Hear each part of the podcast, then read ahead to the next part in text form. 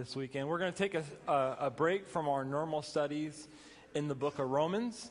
And um, rather than doing our one by one on the last Wednesday, we're going to do our one by one on this Wednesday. And so last month we were in Genesis, and so this month we'll be in Exodus. And so you can go and open up your Bibles to the book of Exodus. We're going to study the entire book of Exodus in about 30 minutes. So bear with me here. So uh, good stuff. Through the Bible in five years. That that's the goal. And so um, one Wednesday a month. And so uh, and so I, w- I would challenge you to either read this book after the study. You know, uh, you know if you're not already reading through the Bible, or you can read Leviticus um, for next month, and we'll be studying Leviticus the last Wednesday night of next month. So you can read Leviticus like 20 times before the study, and you'll be able to teach it. And so it's just a good way to get you in the Word and, and studying. So we're in the book of Exodus tonight. As we look at the book of Exodus, we'll focus on our normal four points, as we'll always see. Number one, the title and theme of the book. Number two, the author and the date. Number three, the outline and the overview of the chapters. And then number four, what I'm calling points to ponder, just some applications generally that we can draw from the book. So first, we let's talk about the title and the theme of the book. The name Exodus actually comes from the Greek translation of the Hebrew scripture is known as the Septuagint. Exodus means to depart or to exit. And so this name was given to this book because of its major theme of the departure from Egypt. Actually, the real name of the book in the Hebrew Bible is Ele Shemoth, which comes from the first two words of the book. And it's actually translated into English as now these are the names. And so it's given this name because this book is a continuation of the book of Genesis. This book shows how the family of Jacob became the great nation of Israel. And so these books are companions to each other and they're made to be read one after another. And so, if we were to summarize the theme of the book, we could say that this book shows how the family of Jacob grew great during the 430 years of slavery which they were in in Egypt. The book of Exodus also shows how God, based on his covenant with Abraham, used Moses to lead the nation of, of Israel out of Egypt to Mount Sinai. And in Mount Sinai, God revealed himself to Israel. He made, a, uh, he made a covenant with them and began giving them the law so that they could be his special people, his holy nation, and his kingdom of priests. And that's Exodus 19 4 through 6. The author of this book, of course, is Moses, as is Genesis. There's internal evidence for that. In Exodus 17, 8 through 16, we'll see that Moses writes about the war there with Amalek. And in 24, 4, he writes, um, we're told that he wrote down all the law that God spoke to him from Exodus 20 all the way until um, 23, that um, time that he was up on the mountain with him. And so Moses is the author of this book, and he wrote this book somewhere between 1446, which is the Exodus, and 1406 BC, which is um, the, you know, the time he died. The last 40 years of his life, he wrote that sometime, wrote this book sometime around there. The outline of this book is there's two major themes of this book. The first is in chapters 1 through 18, Israel is delivered from bondage in Egypt. And then, second, in chapters 19 through 40, God begins delivering to Israel their laws for their nation and their religion. 19 through 40 is their constitution for their nation, as we'll see. So let's jump right in to the book of Exodus and um, summarize the chapters. First, in chapters 1 through 18, we see Israel is delivered from its bondage in Egypt. Now, the book of Exodus begins, as I said, with the family of Jacob there in Egypt 70 people. Now, they grew into a great nation. Now, the Egyptian dynasty that knew Joseph and had peace with him soon passed away and a new Egyptian dynasty came on the scene. Now, historically, this Egyptian dynasty was the 18th dynasty of Egypt, Egypt, and therefore the pharaoh of the oppression was a man named Thutmose III, one of the great pharaohs of the 18th dynasty. Now, the oppression of Israel came, we're told, because Egypt was afraid that Israel would leave and join their enemies. And so Pharaoh, he put the children of Israel, and the children of Israel in slavery. And in order to stop the growth of the nation, he began ordering the midwives to commit infanticide. When, the, when there was a male child born, they were to kill him. Well, the midwives refused and obeyed God, and he blessed them. Now, when Pharaoh saw that his plan didn't work, he made it a law that every male child under two was to be cast into the river. Chapter 2 tells us that during this time, a Levite man named Amram took Jochebed as a wife, and she bore Moses. And she could only keep him for three months before, you know, the baby started crying a lot, and so she had no choice. Hebrews 11 says that by faith she made a floating basket and there put him in the reeds along the river. Moses' sister Miriam stood watch to see what would happen to the baby. One day, Pharaoh's daughter, Queen Hatshepsut, the um, sister of Thutmose III, came down to the river with her servants to bathe.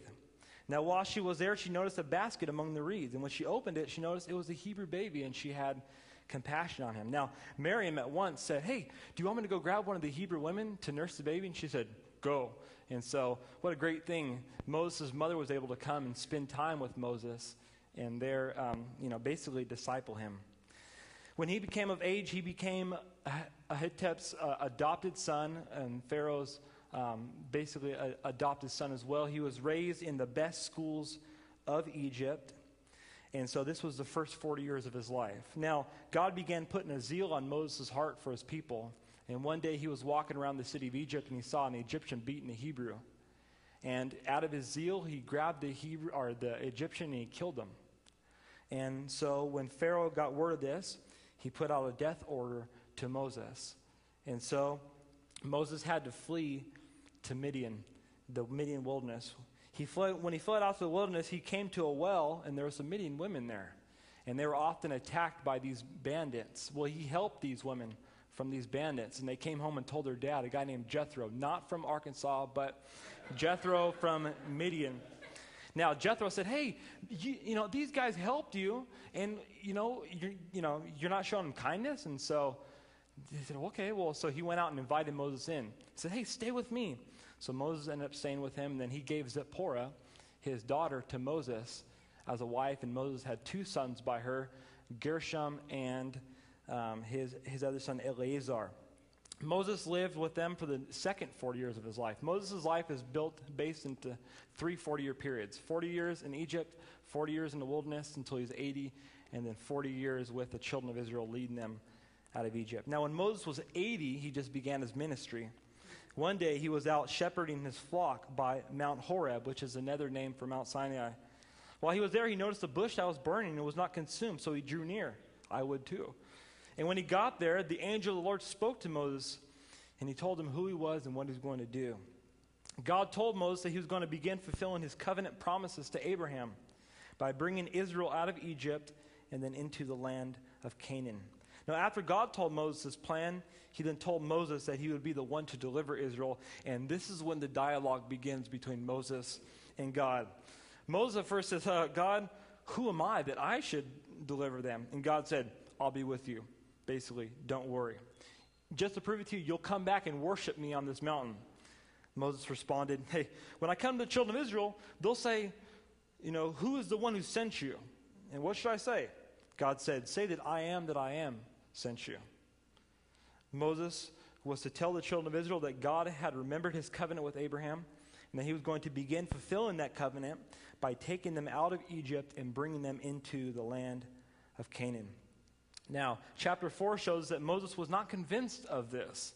So Moses asked God, Now, what if they don't believe me or listen to me or even, you know, deny that you sent me? God said at this point, Okay, here's three signs. The first is a serpent. What's in your hand? He says, a rod. He's cast on the ground. Became a serpent. And he says, they don't believe that. Here's another sign. Stick your hand in your shirt. It's leprous. Stick your hand in your shirt again. Non-leprous. I mean, that's pretty cool stuff. And then he says, okay, they don't believe these, and then here, pour water on the ground. It'll become blood. And then it'll you know, become non-blood again. You know, and so it, will you know, it'll go back to water. And so those three signs Moses would, ver- you know, would verify that I sent you to the children of Israel.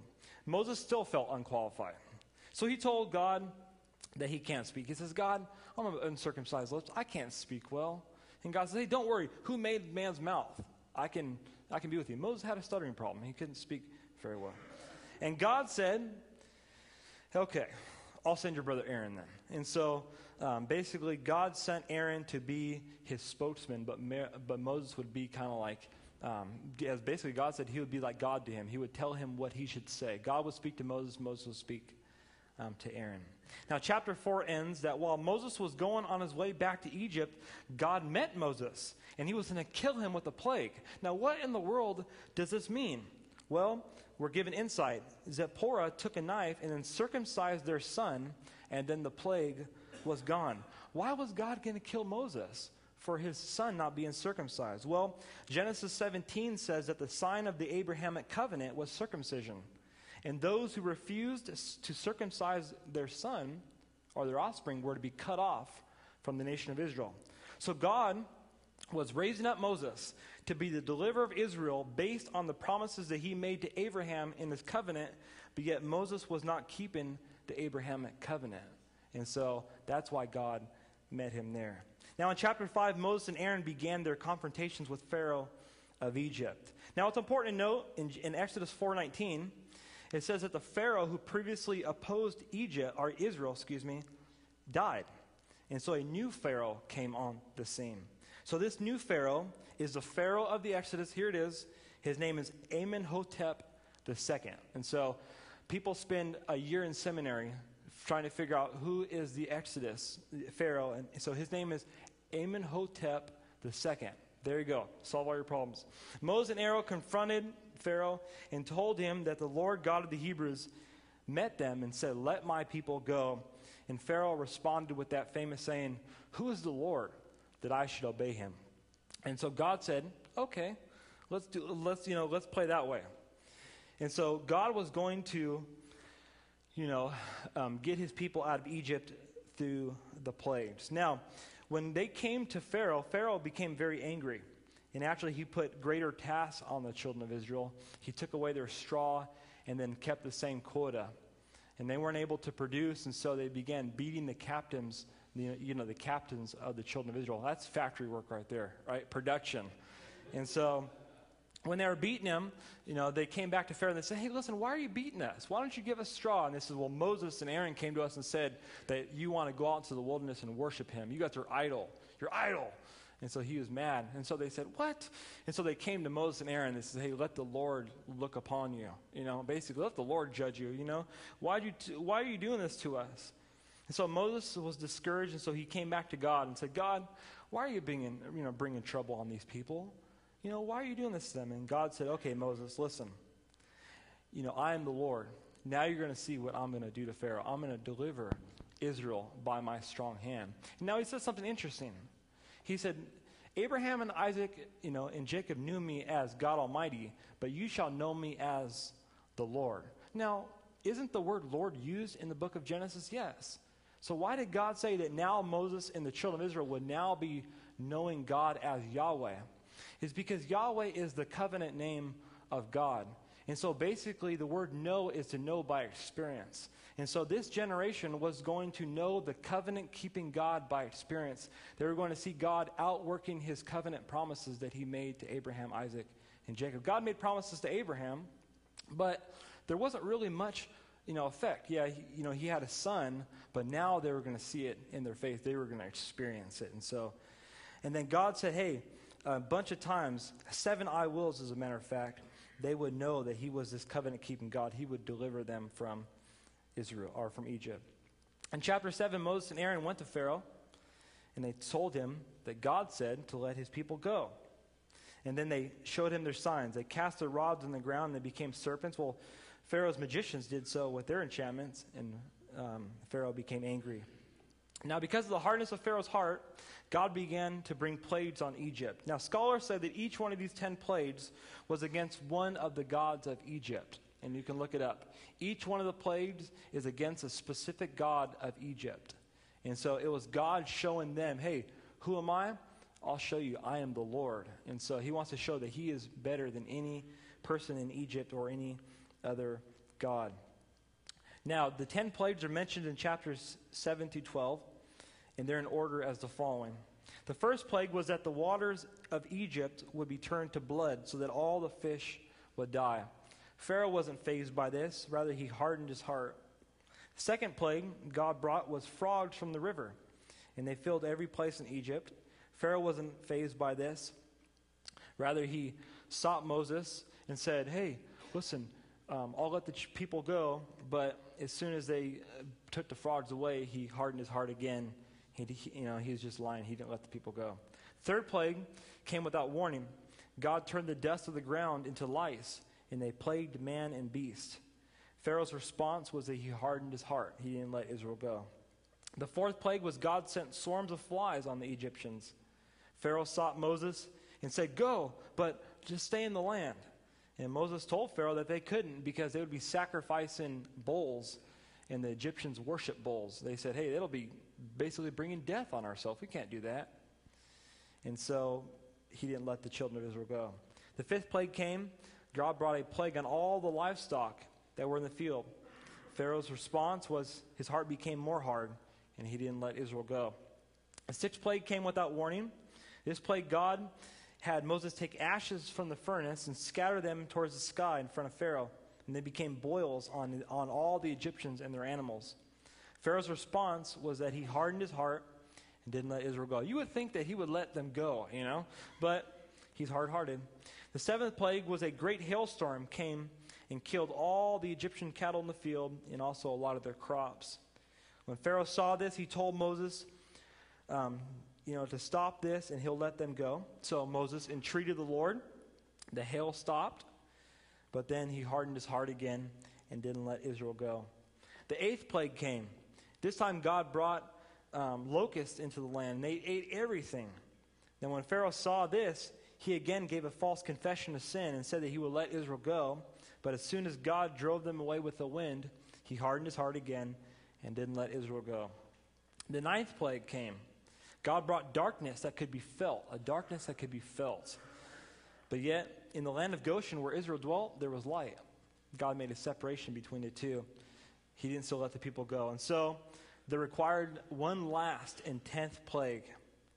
That would be recorded in chapters 11 and 12. This 10th plague would be the basis of the Feast of Passover and the Exodus of Egypt. God in these chapters told Moses that each family on the 10th day of the month of Abib, which is around April, was to grab a lamb of the first year without blemish.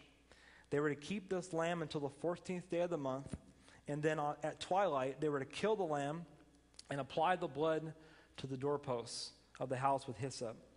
Those who had the blood on the doorposts would be saved, whether Jew or Egyptian, and those who did not would be killed. Their firstborn would be killed, whether Jew or Egyptian. Now, along with this, God established the, feast of, the, the Feast of Unleavened Bread. He said, After this Feast of Passover, I want you to establish the Feast of Unleavened Bread until the 21st day of the month. Now, God, just as He said at midnight, He brought the 10th plague on all the firstborn of Egypt. They were killed, and there was a great mourning in Egypt. And on this night, Pharaoh and the Egyptians, because of fear, begged the children of Israel to leave Egypt. And also, they gave them gifts, basically retribution for all their work. And then they blessed them, and Israel was able to leave Egypt. Now, on the 14th day of Abib, the nation of Israel, which was around 2 million people, left Egypt and encamped by the Red Sea in front of the mountains. And so it, it's an amazing thing. God was able to show himself strong. Now it's interesting, one of the provisions of the Abraham covenant was those who bless Israel will be blessed, and those who curse Israel will be cursed.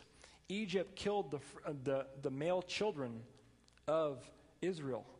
And so those who curse Israel will be cursed. The final plague was that God killed the firstborn of the Egyptians. And so it's still a law in effect today. Those who bless Israel will be blessed. Those who curse Israel will be cursed. God said it and we see it throughout the book of Exodus, even with the Amalekites. The Amalekites, when they come out, they declare war on Israel, and God said, Okay, I'm going to declare war on the Amalekites until they're all cut off. And so God remembers his people, and, and he remembers his covenant. So we as a nation should support Israel. It's a good thing. Now, sometime after Israel left Egypt, Pharaoh realized that he made a big mistake. Hey, all of our slaves are gone. What are we going to do? So he gathered his army and then began pursuing Israel. He met them there by the Red Sea, and he wanted to overtake them. Well, they looked, as Israel looked up, they saw Pharaoh and his army coming. And they began to panic. They began calling out to Moses, Hey, you brought us out here in order to bury us in the, in the wilderness? And Moses said, Listen, stand still and see the salvation of the Lord. See what God's going to do. Then God spoke to Moses. He said, Moses, lift your hand and your staff over the Red Sea, and it's going to part, and you'll be able to go through on dry land. Moses did so, and the Red Sea parted, and the children of Israel went through on dry land. And the angel of the Lord, who came in, the, in a pillar of fire, went behind the children of Israel and gave them light as they passed through, and it was darkness unto the Egyptians. And so they pass through, and they all get to the other side safely, and Pharaoh's army says, Hey, let's go get them. So they go into the Red Sea, and God brings the Red Sea back, and there the army is drowned, and God gets victory over the Egyptian army. Israel responds by worshiping in chapter 15. Now, after the worship service is interesting comes test, and, and you might find that true in our life. After the mountaintop experiences, the worship service often comes test. And that's what happened to Israel. From the end of chapter 15 all the way until chapter 17, we're given four tests that the children of Israel faced as they journeyed from the Red Sea to Mount Sinai. The first test was at Marah. There was no good water to drink. And because of this, the people complained to Moses. God showed Moses a tree, and he cast it in the water, and the waters were made sweet. In chapter 16, there was a test in the wilderness of sin. We see that the people complained because there was not enough food. And so God said, Hey, I got something for that. I'll bring quail into the camp. And also I'll provide you, you know, you know, food, the manna, the bread from heaven. And God did so. In chapter 17, the third test came while they were at Rephidim. We're told here that the people contended because they have no water. They complained to Moses, and God said, Moses, strike the rock at Horeb, and water will come out. And Moses did, and water came out and satisfied the people. The fourth test was at Rephidim. While Israel was there, the Amalekites came and attacked them. And God used Moses, Joshua, and Hur and Aaron to give victory to Israel. And then God declared that there will be a perpetual war against the Amalekites because they brought war to his people. Now, our first section ends when Moses, his father in law, meets Moses and uh, brings his two wife and or, or, excuse me his one wife and his kid his two sons out. And now Mo- while moses was there he also gave moses some insight into the government of israel the theocracy. He saw moses judging the people and says hey you can't do that by yourself. It's going to kill you. He says so listen you should establish some judges. They'll judge the people they have anything too hard, they can take it to you, then, then you can take it to God. So God will be in control. He would speak to Moses. Moses would speak to the people, to the judges, and then the priests would come a big part, as we'll see in this government. So Israel was a theocracy. They were led by God. So that's the first 18 chapters of the book of Exodus. Now let's apply this to our life, shall we? All right. First promise, or first application, point upon her. God's faithful to his promises. God said that the reason why he delivered Israel out of Egypt was because of the Abrahamic covenant. He was fulfilling the covenant that he made to Israel and Abraham over 430 years earlier. It's an amazing thing. Now, I'm sure if Abraham looked, you know, and, and you know, I'm sure he never really thought that God would deliver Israel from Egypt and then continue to progress his plan all the way until the coming of Jesus Christ. We don't really know how much Abraham knew. He just knew that God would bless him and that God would eventually give them the land. But God, you know, is continuing to provide and to continue to fulfill his promises. Well, in the same way, God has given us promises, and he'll be faithful to the promises that he gives us. And sometimes we see a promise in the Bible like, God is working all things together for good, and we say, oh, that's a cool promise. But if we can really look into the future and see, you know, and see what God is really doing, it would blow our mind. In the same way, Abraham probably didn't understand much about the covenant God made to him, but if he could see the future, he would be blown away. In the same way, you don't know what God's doing in your life right now. You know, and I'm sure if, if the Lord tarries and you look back, you'll be amazed at what God has done through his promises in your life. Second, Israel's redemption through the Passover lamb is a type of Christ's sacrifice in the Christian's salvation. A type in the Bible is a prophetic picture pointing to a person or an event in the future and most scholars say it's documented in the New Testament and said to be a type. And so, Jesus, being the Passover lamb for us, is a type that's found in 1 Corinthians chapter 5, um, verse 7. Just as the lamb was slain on Abib 14th, even so Jesus was slain on Abib 14th as our Passover lamb, as the lamb who would take away our sin. And just as the blood had to be applied to the doorpost, even so Christ is the Savior of the world, but it takes no effect in our life personally unless we take the blood and personally apply to us by faith. And so um, Christ is our Passover lamb. We also see a beautiful picture of salvation, too. You know, Egypt can be a picture of the world. God leads us out of Egypt through the Red Sea, you know, a, a, picture of baptism and salvation. Salvation through the Lamb, then baptism, and then we enter the wilderness wanderings where there's tests and trials, right? Attacks from the enemy, from the flesh, the Amalekites. And then eventually they come to the promised land. And it's our choice whether I'm going to be a disciple of the Lord and enter into the promised land and live by faith, or whether I'm going to be a carnal Christian and continue to wander in the wilderness, wander in the wilderness, and live that carnal Christian life. And so it's all a beautiful picture. Christ is seen in the book of Exodus. Christ is the rock, we're told in 1 Corinthians 10. Also, the manna from heaven, Jesus said, I am the manna that comes down from heaven in the Gospel of John. So Jesus is seen throughout the entire book of Exodus, trying to give us a spiritual picture of our Christian life with him. Now we come to our second section in chapters 19 through 40. And in this section, we see that God begins delivering to Israel their laws for both their nation and their religion. In chapter 19, God begins by telling us that Israel left Rephidim and they came to Mount Horeb or Sinai three months exactly from the day they left Egypt. Now, Israel, as we'll see, is going to spend the next 11 months at Sinai. They're going to be there from Exodus 19 all the way until Numbers chapter 10 that all those chapters is all taking place within 11 months and six days or something. And so, so Leviticus is going to pick up right where we left off in Exodus. And so they're going to be there for a long time getting instruction from God or their law. Now, when the nation of Israel was camped at the mountain, God spoke to Moses and told the people that he was going to make a conditional covenant with them. The purpose of this covenant, we're told, is that Israel might be God's special people, his holy nation, and his kingdom of priests. Now, Moses went down and told the people what God said.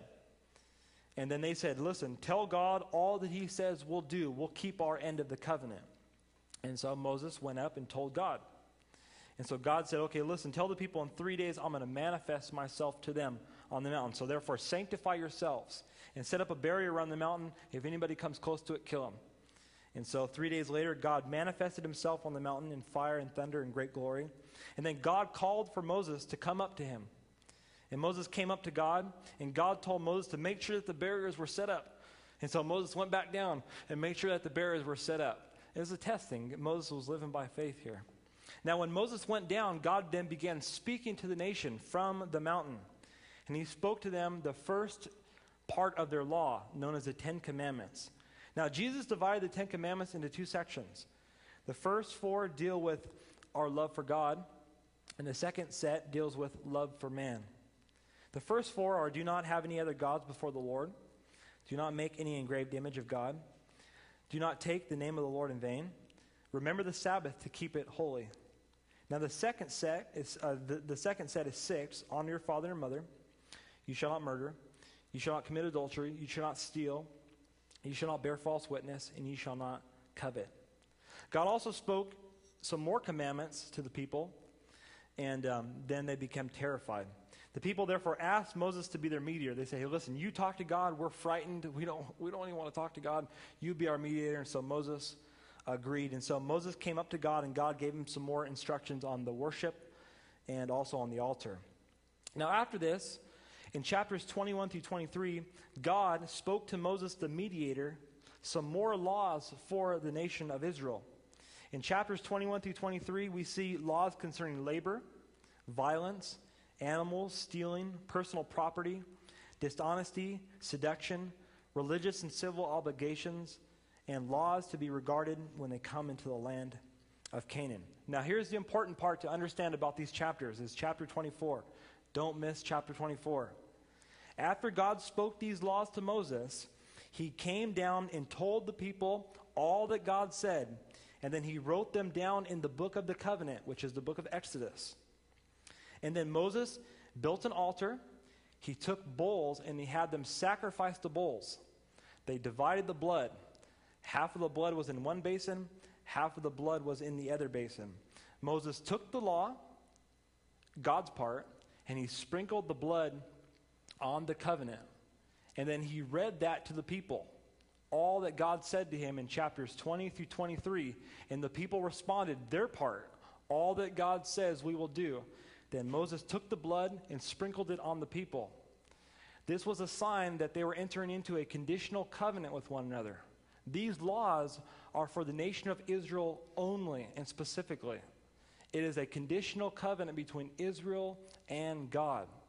A conditional covenant is where two parties both have to agree to do their part. If one party fails, as we'll see in chapters 32 and 33 and 34, Israel sins with the golden calf, God cuts them off, says, I'm done with the people. Moses intercedes for him, and God says, Okay, I'll restore my covenant with them. Conditional covenant means you do your part. If you don't, God cuts you off. Israel sinned in the book of Jeremiah. God brought Babylon and took them away. The northern kingdom sinned. God said, I'm going to kill you. Um, he sent Assyria and, and, and sent them away.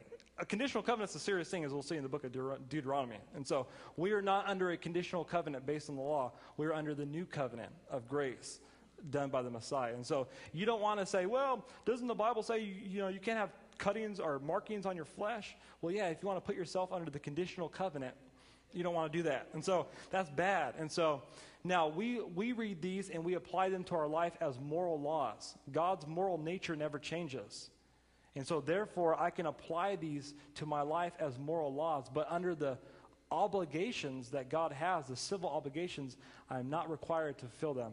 And as we'll see, the Sabbath day belongs in that category. Now, a lot of these Ten Commandments were reiterated by the apostles in the New Testament.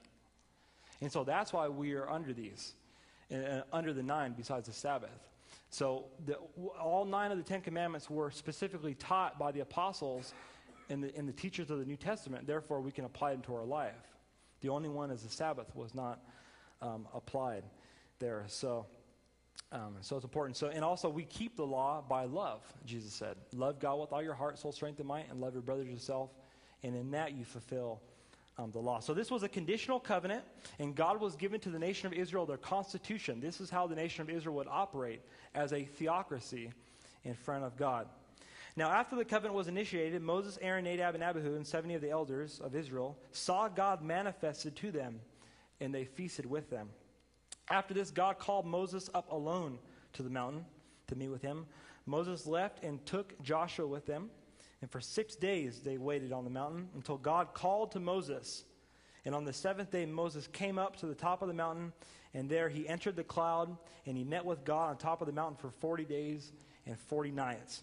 During this time of the 40 days and 40 nights on the mountain, Moses alone was given the instructions in chapters 25 through 31.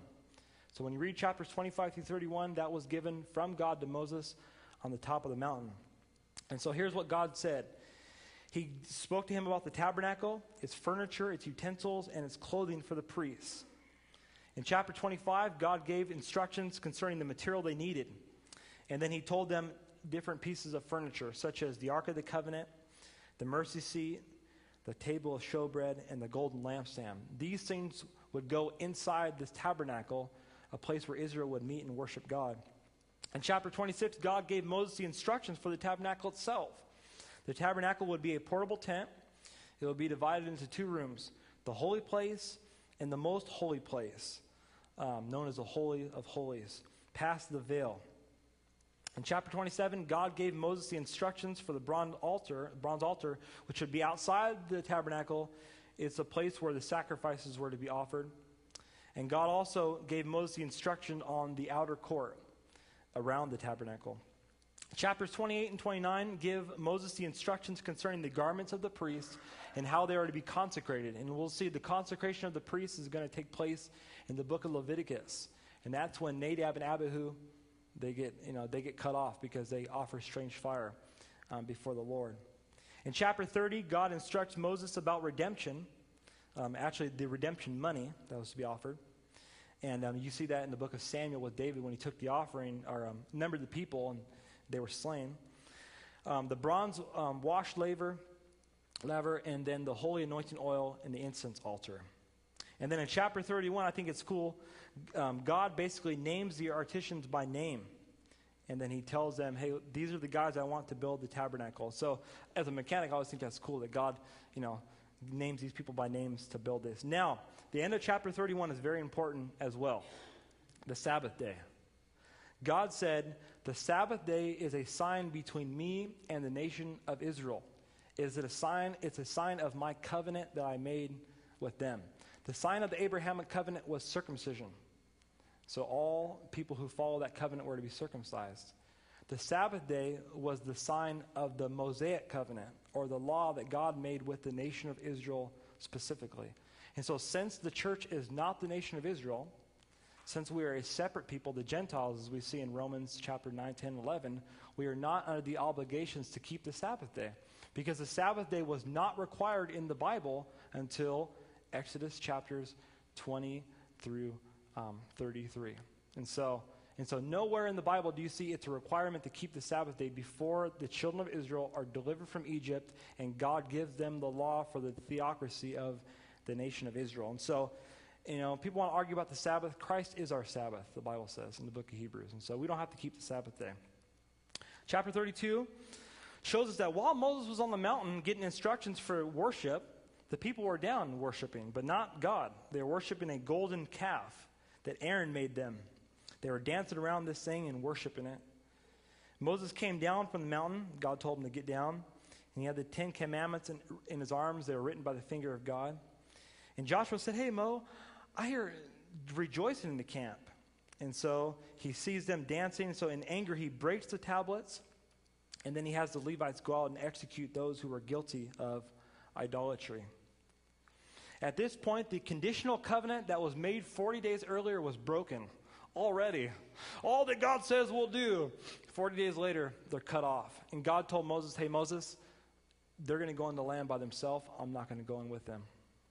And, God, and Moses said, Hey, Lord, listen, cut me off for the people, please. Blot me out if you're not going to go with the people. Don't send us in the land. The conditional covenant was broken. And so Moses, in, at his heart of hearts, you know, his heart intercedes for them. And God, in his grace, restores the covenant and says, Okay, Moses, I'm going to make a covenant with you. And so, and so God restores his covenant. He makes, he says, Okay, um, get me some tablets. Moses makes the tablets. And then they write on the tablets again. And he comes down and these tablets become the basis of um, basically the general law for the Mosaic covenant. And so that's, that's the nation of Israel there. And then in chapters 35 through 39, we see that Moses delivered to Israel all the instructions that God gave them when he was on the mountain. He told the people exactly what they were to do, what they were to offer, and even told the people that God called to build the things they did. And we're told that Bezalel and, and Aholiab, the artisans, made all things just as God said. So the book of Exodus ends with the children of Israel on the first day of the year raising up the tabernacle just as God said, and the glory of God filled the tabernacle, the Shekinah glory of God, and there the people worshiped God. And you'll see, Leviticus chapter 1 says, and then God spoke to them from the tabernacle. And so picks up right where we left off. And so in closing, we have two points that we can ponder. Now notice the second section of Exodus shows us that our redemption requires the believer's response to obedience. God delivered them. He brought them out. It was all his work. All they did was apply the blood. But then when they got there, God says, okay, hey, now this is how I want you to respond and relate to me in this relationship. Their relationship was based upon the law of course, by faith, and, you know, they were always saved by faith, but their relationship to God was based on the conditional covenant to the law. And they had responses that they had to fulfill. In the New Testament, we're saved by the sacrifice of the Passover lamb. But our response to Jesus is by faith in the new covenant and the teachings of the Messiah and also his apostles in the New Testament. And so we are to respond. James says, faith without works is dead. Our faith must produce works. You know, the Bible, you know, as the great scholars of the past have said, we're saved by faith alone, but the faith that saves is never alone. And then, second, the tabernacle and the priesthood is a type of the believer's access to God in Christ in his high priestly ministry. We're told there that the tabernacle was the dwelling place of God on earth. And then John 1:14 tells us, "And the Word became flesh, and He dwelt among us." The word "dwelt" is tabernacled. And Hebrews tells us that Christ is uh, actually a picture. The tabernacle was a picture of Christ, the glory of God manifested to man. The veil, we're told in the Bible, was actually a picture of Christ. The lampstand, Christ is the light of the world. The showbread, Jesus said, I am the bread of life. The bronze altar outside, Jesus is the burnt offering, the, our sacrifice that offered himself um, for us. You know, so all these things are all beautiful pictures uh, of Christ. They're all pointing towards Christ. Also, they're to make it exactly like God wanted it because the tabernacle was a picture of heaven. That's why they're to make it exactly like God wanted it. And so all these things all show us that salvation is only by faith and only by Christ alone. And even in the Old Testament, when God was working with his people in a different dispensation, he was still pointing forward to Christ, the Messiah who would come in the future. Let's pray.